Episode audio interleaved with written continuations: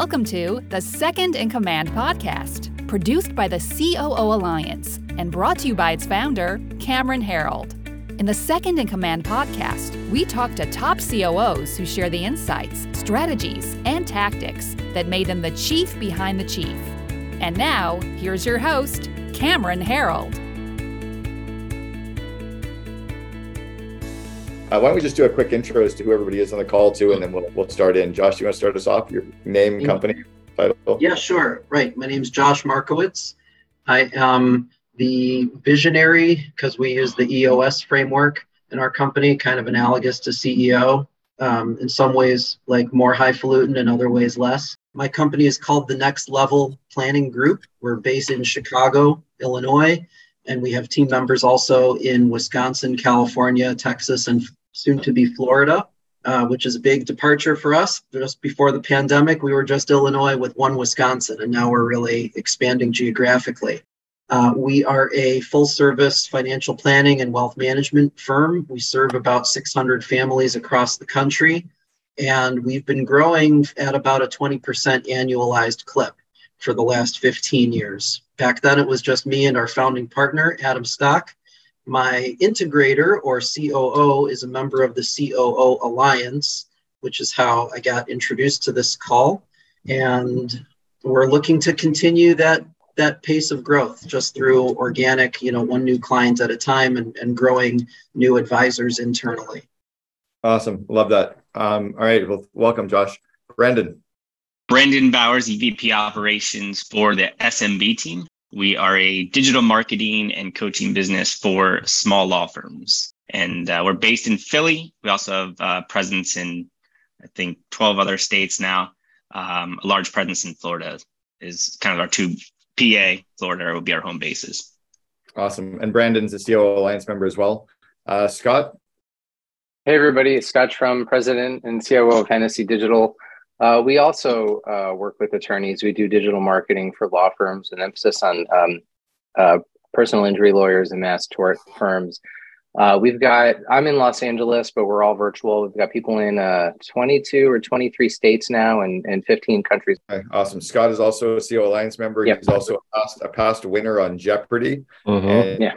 Yeah, with for for some good cash. Scott, quick question: Have you guys ever looked at doing um, the SEO? Because you guys are amazing at SEO for the personal injury lawyers. Have you ever looked at doing it for the financial services industry as a whole new vertical? Not really. Really, like the whole litmus test for any industry is like how valuable is it for them to win in search, right? Like, so for an attorney, like getting one lead could be worth millions of dollars. Uh, that's the litmus test. We haven't really gone after financial services. It might it might be a fit, but uh, it really comes down to that question. Josh, what would a client be worth to you guys in terms of gross margin annualized or lifetime value gross margin for a client? Uh, in our target market, yeah, well, I guess I would say an annual revenue of ten thousand dollars, and you know multiply that by twenty to forty years, so quite a bit. Yeah, because the, the, the traction is there, right? So maybe the, the cash conversion might be a little bit longer, but the lifetime value could be really good. Um, yeah yeah, there's some, there's some interesting. I don't know. I, I don't know. Uh, Matt, you want to do a quick intro? Yeah. Hey, hey, Josh and everyone. Um, Matt McLean. Um, I work with with um, Scott at Hennessy Digital, um, who summed it up pretty nicely. I'm the VP of Operations. I work with with Scott in the operations department, and um, I'm based in Atlanta, Georgia. Nice. Thanks, Matt. Uh, Heather. Uh, I am the VP of People at Wishing You Well. We are an full service Amazon agency. So we work with companies like Dr. Bronner's to uh, listing their products online as a reseller, um, optimizing their listings, all the way to shipping their products into Amazon FBA. So, um, and my our VP of Ops is also part of the COO Alliance. And before you hopped on, he's going to be actually at the event upcoming. And then Cameron, I wanted to let you know that I stalked your sister this weekend you stalked stalked her? I stalked her on um, YouTube on Instagram because you uh, okay. posted something and then she posted something on yours. And so I was very intrigued by what she does. And so I, I oh, spent funny. some time researching her this weekend. Yeah, she's doing a great. And by the way, thank you, Heather. You, your company sent my dad a uh, a really nice bouquet of flowers um, that was really nice to get. Uh, my dad's recovering um, pretty well right now in hospital, so um, yeah, has, has not been a uh, hasn't been an easy stretch, but um, but thank you. I appreciate you guys sending those out. Um, Absolutely. There is something that you guys could take a look at. Uh, it's my, it is my sister's company. It's called Jam. Uh, have you guys done anybody on the call done one of the Jam events yet? No. Mm-hmm. So my sister is is known for building almost a cult, like a cult like company. And during COVID, her business they had 78 employees. They went down to three because she ran co-ed intramural sports leagues for people in their 20s and 30s, and she was running them in seven cities. 180,000 people playing in her leagues. And the government said, sorry, if you play sports, you're going to get sick with COVID. So we can't have you being athletic. So they shut her business down. And because of that, she had, and she's been running it for 24 years. Um, she had to figure out a new kind of business. So she launched this company called Jam, which runs the co ed fun online events, uh, online social activity events to kind of connect people and have a good time. So we did one recently that was like a, a global scavenger hunt where you had to like figure out what cities you were in. I think Matt, were you and I on the same team with that one? I don't think so. As we did one for the the CO Alliance. It was crazy. Like you're like looking at videos and pictures online. You're having to try to figure out what city in the world you're in just by looking at the pictures. It was crazy. And then we did like a trivia game, a music trivia, and some bingos. But really fun events. And and for the cost, it's like 25 bucks an employee. It's kind of a no brainer to run those kinds of things. So you should check that out. Heather, you guys would have fun doing it. Yeah, I definitely will yeah the format of these calls is really to be kind of uh, an ask me anything and i try to answer last in fact i just did a post about the, the leader really should be the last person to speak in every meeting so you know josh you're the visionary you should be the last person to speak and your integrator should be the second last person to speak in every discussion that happens because our job is to grow people and our job is to grow their skills and their confidence and if we as a leader are sharing our answers too quickly they don't get a chance to answer they don't get a chance to be heard. We don't get a chance to hear their answers and go, fuck, that was actually pretty good, which builds their confidence. Or to realize that shit, they all just said what I was thinking anyway. I didn't really even need to be here, which gives them the skills and the confidence, right? So the leader's job is almost to flip the org chart upside down to be at the bottom.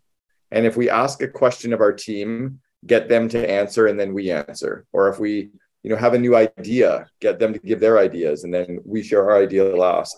It's also to get the quiet people the analytical people the more amiable people to speak.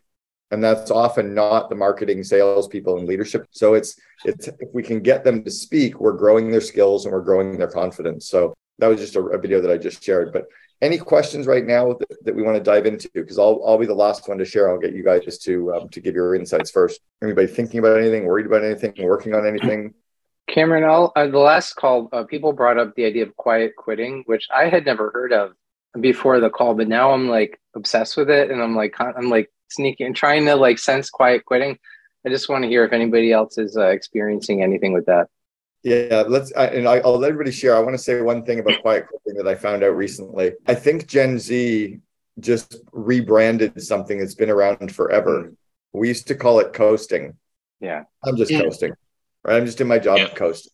So all they did is rebrand quiet quitting. I'm kind of coasting along, waiting till I find something better to waiting to be fired. I'm just doing the minimal amount of work. So it's nothing new. It's been around forever, right? But is anybody is anyone experiencing that right now? Anybody you know, going- I, I hadn't heard of it either until you you mentioned it, Cameron. And then now I'm seeing like articles everywhere. It's like when you say something, Every- your phone's there, you know, and it's like LinkedIn. Yeah. Every post is about quiet quitting. Um, not necessarily we do have a few like two people i think recently that got some concerns about and i don't i'm reluctant to say that it's quiet quitting. They've at least been a little bit more open i think because of our culture and we really very um, open and honest and transparent so we try to get that out of our people. But what we what i have noticed is it's all in that generation and they have friends like in their ear and saying little things right? And it's like it's just kind of crazy looking back at what generations, you know, what this generation's is is earning right out of college versus like past generations. And yet it's like it's not enough. And they're like, why are you so invested in your career? Like why, why are you so invested in your job? And you know, they're working from home, they're like friends hanging out. And so it's those things are are kind of what I think I'm more concerned about is like their influences outside of the the office. Mm. Uh, pushing them towards that quiet quitting almost in a sense. And they're kind of like in a conflict with themselves. Yeah, what do you think some of those influences are? Like their friends is is one set of influences. Are you noticing any others? Because I'm noticing one. Um, I mean, I'm sure social media is probably affecting it. Uh, and I know they, you know, people have talked about they're having conversations more with their families and things like that. So I don't know what their parents are saying. I would think they'd be in a different generation and would have a different mindset, but you know, I just don't know what to predict anymore. Well, so let me let me give you let me and, and, don't try to predict. I think what we have to do is ask questions and listen to people who will tell us what's actually happening versus predict it and figure it out. So I have kids who are 21 and 19. Mm-hmm. Now they're not quite in the demo that you're hiring, but pretty darn close. But I'll give you a, a fun example that just happened two weeks ago. My son really wants to work in the film industry, and he's been doing all these jobs and getting all these jobs in the film industry. And I said, you know, you really need to have a side hustle, like a side job to pay the bills because the film stuff comes, you know, in fits and spurts. So he's going to get a job in a restaurant and he landed this job. And I said, you don't have to be at this restaurant forever. You could, you could now put that on your resume and start looking to work in some of the great restaurants because it gives you experience. So I said, why don't you just start applying for these other three places? And he laughed and he said, Dad, I haven't even had my first shift at this restaurant. So here's the dad teaching him how to quit the job that he just got. And he hasn't even started the job. And I'm also teaching him how to move to the next one. That's happening with every Gen Xer is teaching their kids and every baby boomer is because the baby boomers were raised by traditionalists. Baby boomers were taught, you know, be in the job for life. And then baby boomers all of a sudden were pretty disgruntled and they started raising the Gen Xers saying, don't do the job for life, but five years and then move and five years and then move. And then we started realizing you don't even really need five years. You only need two years move, two years move, two years move, and you can kind of ladder up. And now we're basically saying, go work for a great company, work remote, go live in, in you know, take your laptop, we'll travel. We're not necessarily saying doing the minimum amount of work, but we're definitely saying don't go to an office. Why the fuck would you go to, why would you drive 40 minutes to an office and have to spend time getting ready and drive home. And like that's a waste of an hour and a half a day multiplied by all like so we're teaching them to to push back on that stuff for sure. I think you're yeah, right. sense. i think you're right on the influence from their friends though where yeah. you know yeah is anybody having to deal with that? Or josh are you seeing it in your space at all with your your employees or? We've uh, we've become customers of the engagement multiplier service because we really wanted to know uh, what people really think. And even then, survey data is as good as what people are willing to share. But so far, it's been pretty good. We have identified some weak spots, but nothing's been super glaring. Amazingly, uh, we haven't lost anybody who we didn't want or expect to lose since the pandemic began. In fact, we've added some really amazing people. So I feel like we're doing a lot right. I'll, I'll give one comment that I've seen around the whole um, and, and it typically happens from the entrepreneur, I think, more than the COO even. But you know, Brandon, if if an employee quits, you know, does Bill ever say, "Well, I'm glad they're gone"? Right? Or you know, Scott, when an employee yeah. quits, does Jason say, "Well, we're we're kind of glad they quit anyway because we weren't really happy with them"? We, we somehow the entrepreneur somehow externalizes and makes it okay that that person is quit. And my question is, first, if you were that unhappy with them, why didn't you fire them? Second, how long have you known that you'd be okay with them quitting and why didn't you do something about it? Third, the data point says the cost of the wrong person is 15 times their salary. So the fact that you're keeping them for this stretch of time is is not only like potentially risky financially, but but your A employees, your best employees are wondering why that person is still there. Anytime an employee quits, it makes other people wonder if they should be staying when an employee gets fired, it tends to make people work harder and get more focused. So it, I always think that a company should act from a position of strength versus a position of weakness. And and the, the next part of the question is, what did we miss as the leadership team in the interviewing and hiring and onboarding and training and the leadership of this person that got them to the point that we're okay that that they quit because we fucking hired them in the first place. Mm-hmm right? So so what so i think there's a there's almost like a debrief or a retrospective that needs to happen in our companies. And when we do that when we really force our team after someone quits to ask ourselves those questions that's a really good strategy exercise and it really raises our bar as a company. Does anybody do any any of that kind of stuff? So something that we just obviously we have discussions after we let people go but um, I was just part of a, a, webinar probably about a month ago, and it talked about how you calculate your turnover rates and how you analyze them. And obviously, there's a really big focus on having low turnover, but they brought up this vocabulary term, which is regrettable turnover. And so, looking at turnover in a totally different light and saying, like, who did we actually care that we lost and why did we lose them? Um, and look at it from that perspective. And then the same as what you're talking about like why didn't we let go of someone sooner? And i feel like a lot of it comes from a manager literally being scared of letting somebody go.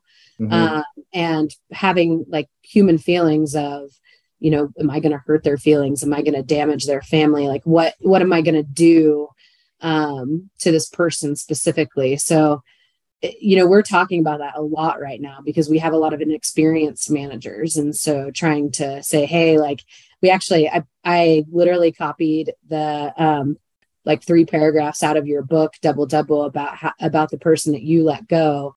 And you should have let them go six months prior. And i shared that with a couple of managers and said like look cameron did this person a really big favor. And you are probably doing this person a really big favor too yeah, we have to set them free. It's funny when you when you started talking about that. I was going to tell you the story, so I, will tell it to the rest in case we haven't heard for him. But I was meeting with a mentor. I was an early Tuesday morning at Denny's, and he said, "Is there anybody in your company you have to fire?" And I said, "Yeah." And he said, "Who is it?" And I said, "It's this guy Tyler." And how long have you known you should fire Tyler? I was like, "I don't know, six months." He said, "Why haven't you done it?" I was like, "Well, I could have coached him better, and maybe he'll turn around. I feel bad for him. He's kind of broke. You know, he's been amazing. He got us on Oprah." Sometimes he's not so bad. Sometimes he is. We're really busy in these other areas. I'd like 12 reasons why I hadn't fired Tyler. All of them in my mind, in and of themselves, probably very, very legit. Stacking them up, they felt really legit. And Rob said, So basically, you're chicken. And I went, Yeah, pretty much. And he said, When are you going to fire Tyler? And I said, uh, I don't know. I'll, I'll do it by Friday. And he shook his head. And he said, Never give me a deadline of when something's going to happen. Tell me when you're doing it. And Friday is too long. I said, fine, I'll do it tomorrow. He shook his head. I said, fine, I'll hmm. fire him today. He said, what time today will you fire Tyler? And I said, I'll fire him today at 12 o'clock. He said, good. Call me at 1215 and I'll be there for you because I know this is going to have a really hard termination for you, but you make darn sure you're there for Tyler. And he said, every day for the last six months that you haven't fired him, you've picked on him, you've excluded him, you've shown him all the areas he's screwing up, because you didn't have the confidence to fire him. Every day you've systematically destroyed a human being's confidence because you didn't have the courage and skills of the leader to do what needed to be done. So support him until he's back on his feet but fire tyler and do it today at 12 o'clock.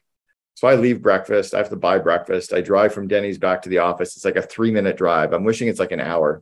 I get to the office at 8 a.m and the first person i see is tyler. And i said ty can i grab you for a sec and we walked into the, the boardroom, closed the door. We're both six four. Neither of us sat down, and I turned, and both of us started to cry. Tyler was one of my closest friends. Is the guy that got one eight hundred got junk on Oprah, landed a cut like he was amazing. He's cultural icon icon in the company, and um, he's he spoke first, and he said, "What took you so long?" He said, three months ago, I told my mom you were going to fire me. Hmm. And he said, This is the right decision, but why have you guys waited so long and made my last three months so miserable here? So we did we did help him, we did coach him, we did exit him that day. Um, he came to Huddle and introduced himself as a missing system, um, started his own PR company up. And for months, I would get emails and text messages from Tyler. And, and, one was, you know, thank you for setting me free that day. Thank you for making one of the hardest business decisions of your career, but one of the best decisions of mine my disappointment is about three years later, Tyler went on a five day hike and went missing, and he's never been found. Tyler was the largest search in BC history, 7,700 hours. You can look up the name Tyler Wright and you'll see the search. And I'm just happy I did it and was able to set him free. But I, I will never ever wait that long with an employee again because it's just it's just not fair. So just a, just a quick show of hands, you know, thinking about your business and the the people that work for you today is there anybody that you know that's in your company today that you should be firing either because they're not getting the results or because of the wrong core values or culture fit for the company? Just a quick show of hands if you know there is someone. We just let go of somebody. I don't did you yeah i've actually got one that i have to do.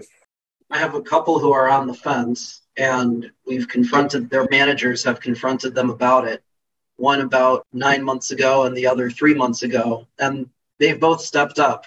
But I still need to see more in order to feel as certain of them sticking around as everybody else.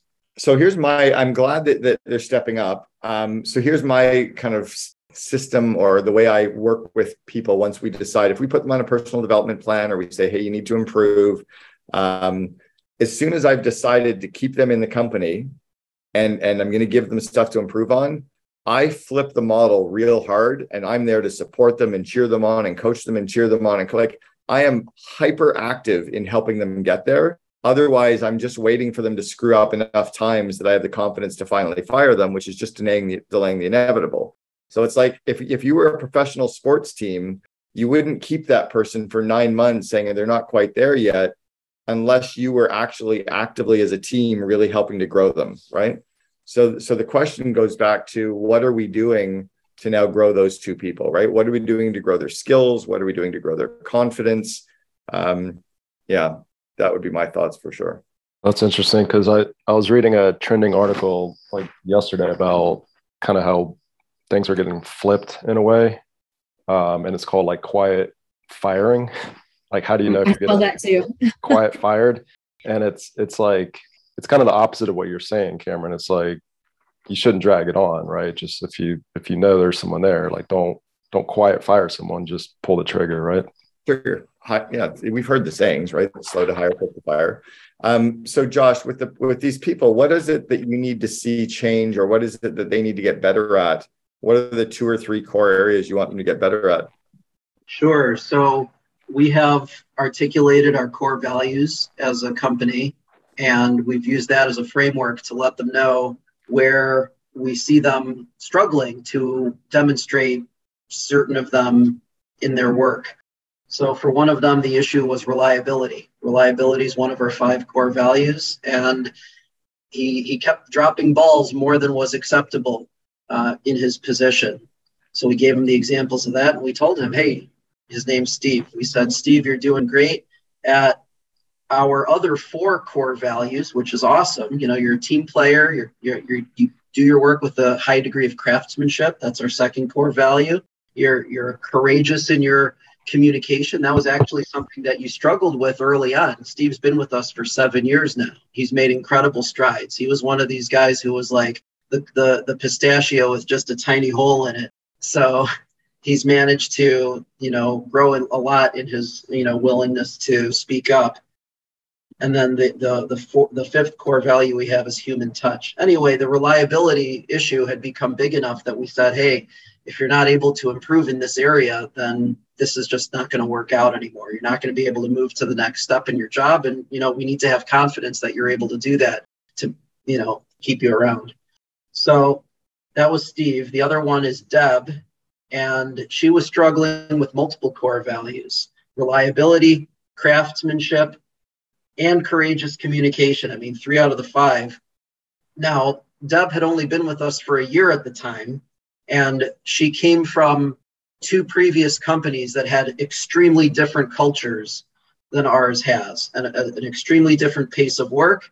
We actually overestimated the skill set and capabilities that she would have on day one. So she was way behind the the capabilities and you know productivity that we were expecting from her. And beyond that, she was just struggling to demonstrate these basic aspects of how she goes about doing her job. So I was not confident when we shared that with Deb that she was going to choose to stick around and try to make it work, but she did. In fact, she even told us that she she had told her wife two months ago that she thought she was going to get fired. Well, here we were saying to her, we are on the cusp of letting you go, but, and here are the reasons. But if you want to stick around, you know, we're, we're, we're here to support you and we would like to see it work out because she does still have some great potential. She has a unique background. Um, we think she could be an asset to the company. And so, that was about three months ago. Go ahead, Kim. Yeah, what so what, I, I, love that that you're going to tell her that, and, and then she's making a decision to stay. But 20% of the time they come back and they're like, "Fuck you, I'm not going to change. Everything's wrong." Yeah, right. Which is great. See you later. Don't let the door hit your ass on the way out. the yeah. 80% of the time that they do stay, I like the, them to create the plan of what they're going to do mm-hmm. differently. And then they have to submit a one page plan of what the things are that they're going to do. And then what we what we do is because you need to have a plan. It's like, okay, you're going to stay, you're going to change. But what are you going to do? Like, yeah. And, and if, you're deciding to let her stay, what are, what is the company going to do? So get her to submit a one page plan of what she specifically is going to do to improve in these areas. And then you guys make sure that the plan includes everything that you need done and then coach to her cheer her on celebrate the wins uh-huh. give her like i had a franchisee at 1-800 got junk that i did a 15 minute coaching meeting with every single morning for six months and then at 5 p.m. at the end of the day, we did a debrief to see how she'd done on all the things that we said she was going to do during the day. We called it CAMP, the Kick Ass Marketing Program. And about three months into the six months of me coaching her every single day, she turned out to be great. She's still a franchisee 22 years later. It was me really digging in because otherwise it was easier just to cut her and let her go. Yeah. But without a plan, it, you know, we've heard the saying, right? Failing to plan is planning to fail. Yeah you know a hope a hope isn't uh hoping isn't a plan. So i think you've got the person who wants to be there and it sounds like you guys have the right foundational focus on core values. I think a plan is going to be the good bridge. Yeah and that, that is a gap. Like as you were talking about that i was thinking well gee what, what what's deb actually doing and, and how has she made improvements? Uh, and i really think that it's just nothing more than her trying harder at, at doing the job that we've asked her to do. And i'm i'm concerned that that might be enough to like raise the performance for a short period of time but there's a finite amount of gas in that tank. And i don't believe that her supervisor is watching her that closely or giving her much direct guidance. No again without without the plan there's nothing that they'll be able to focus on. Take a look at the link that i just shared in the chat. Um, and take a look at the 12 modules that are in that course. If there's two or three of those modules that would help her, I would get her signed up for that. For the money, she's going to really, really grow. We have one of our COO Alliance members has 34 of her managers going through this content right now. Um, and it's stuff Does like it matter that. that she's not a manager? Not at all. Because I'll give you some of the skills that would be helpful for her time management, conflict management, delegation, situational leadership and being able to ask for how she needs to be led uh, one-on-one like there's skills in there that could could potentially be really good for her. Uh-huh. for the managers though for sure right? Like anybody who's managing her she need they need to be better at one-on-one coaching meetings coaching delegation um, you know the, the, the hard decision or hard discussions. So there could be some good modules in there for them too. Right. Okay thanks. Can i just say um, something real quick? Go ahead Matt with the uh, invest in your leaders course you were just talking about i'm leading in a, and coaching our entire entire client services department in like two weeks on just one of those um, elements in there on delegation um, and and coaching them up because i took that course I, I saw that part and there was so much like i learned from it and i feel like our client services team can be stronger at delegating to free up some of their time so i'm mm-hmm. just taking that one little section and doing a whole coaching course with them in a couple weeks. Very valuable. Have you watched the session on classroom training? Um, no, I'm like 67% done with the course, so I don't think I've gotten there.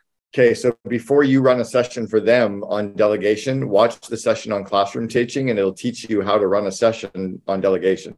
Okay it talks about the pre-test it talks about the, the different styles of adult learning and, and reflective like it'll teach you how to actually run a proper session so that they actually can then leverage that.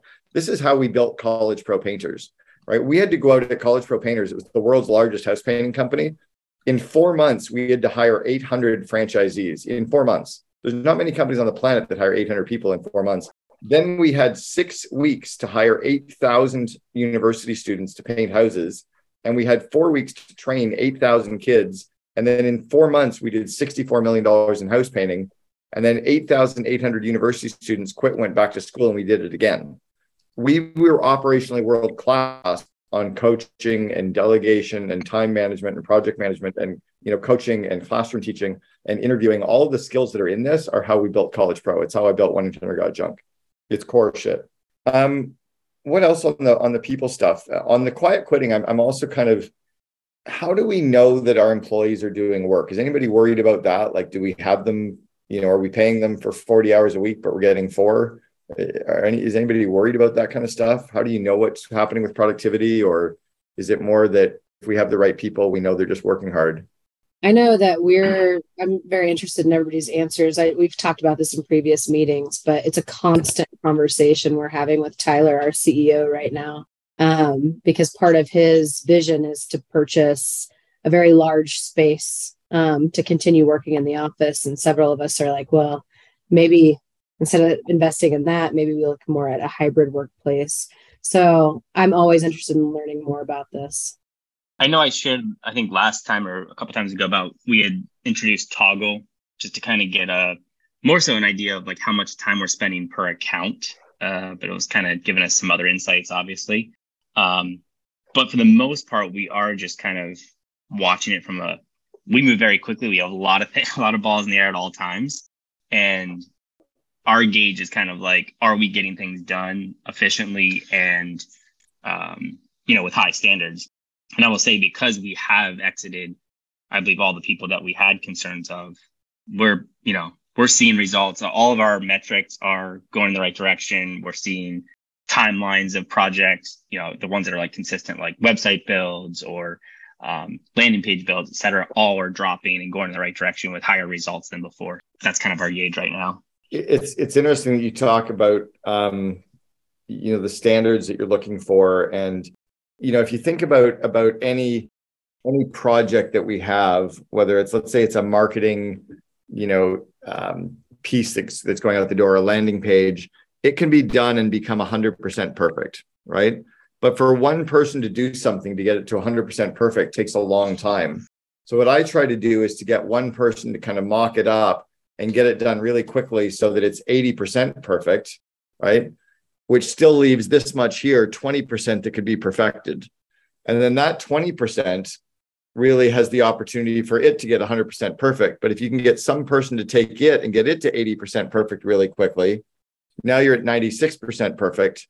And this piece here can be passed to somebody. The opportunity in our teams is to have people working on a project and passing it and giving them the least amount of time and the least amount of money that we want them to spend on it. So as an example, if I had to to craft a memo to send out to all of our COO Alliance members, it would take me 3 weeks to get it done.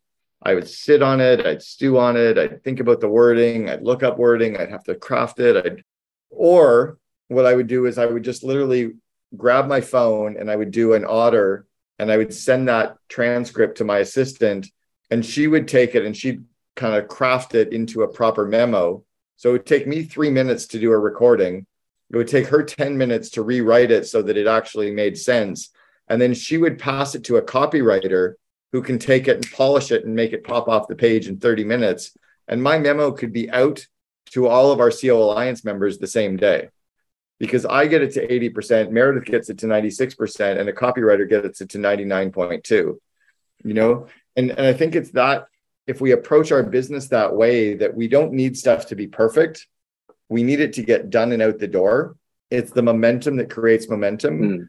And I think often our junior and our mid level managers are afraid of screwing up and they spend a lot longer on something than needs to be spent. You know, if I said to you, spend no more than five minutes and, and write this up and get it out the door, that's very different from me saying it will only take you five minutes to write this memo.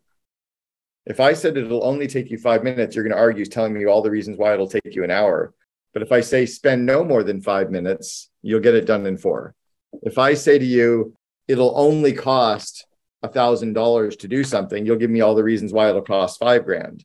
But if I say I need this done and don't spend more than a thousand dollars doing it, you'll get it done for under budget. So it's delegation is there's a there's a wording art to some of our delegation is also a skill to teach our managers that stuff too to be able to get more shit done with less people faster. Cameron, you just said um, in that delegation about the the verbiage and and what and whatnot. Um, you know, it's it's interesting because just like anything else, it also comes from top down about the not getting it perfect. I'm very OCD, so in my past, I had to have everything perfect to get out the door, and we move so quickly here, as you know, like I, we just don't have time for that. And so I think me getting okay with that, and I know Bill talks about it all the time. We communicate that to our team that we just need to get it out. It doesn't have to be the you know perfect model the first time. Uh, has really because like you said, like usually the those middle level workers they want to be perfect. They think it's their reputation. They don't want to make a mistake. Um, but us practicing that culture and delegating it with that verbiage that it's okay has really changed it a lot. Well, and you know what else there is is is I don't think that perfect is ever actually completed. Right. It, it's I, I think there's like a Japanese saying or something about this that you know you can polish a stone forever and then soon enough it's just a speck of dust and it's gone. Like how perfect is perfect? You know, my dad taught me that when I was a young kid that when you're putting a screw in, you know, you turn it until it's tight, but don't turn it that one extra time. It's that one extra time you strip it. Like when you try to have it perfectly tight, you fuck the whole thing up. We're real, right? Like, so I think we have to be careful with saying that we want to, we have to, def- like Brian at One Got Junk used to say that our dress code had to be professional. And I'm like, dude, we're in the garbage industry. So what does hmm. professional in the garbage industry mean? So we came up with a definition of it for us that meant first date dress code, right? If you wouldn't wear it on a first date, don't wear it to work.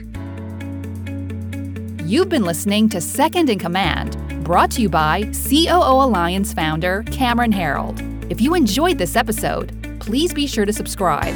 For more best practices from industry leading COOs, visit COOalliance.com.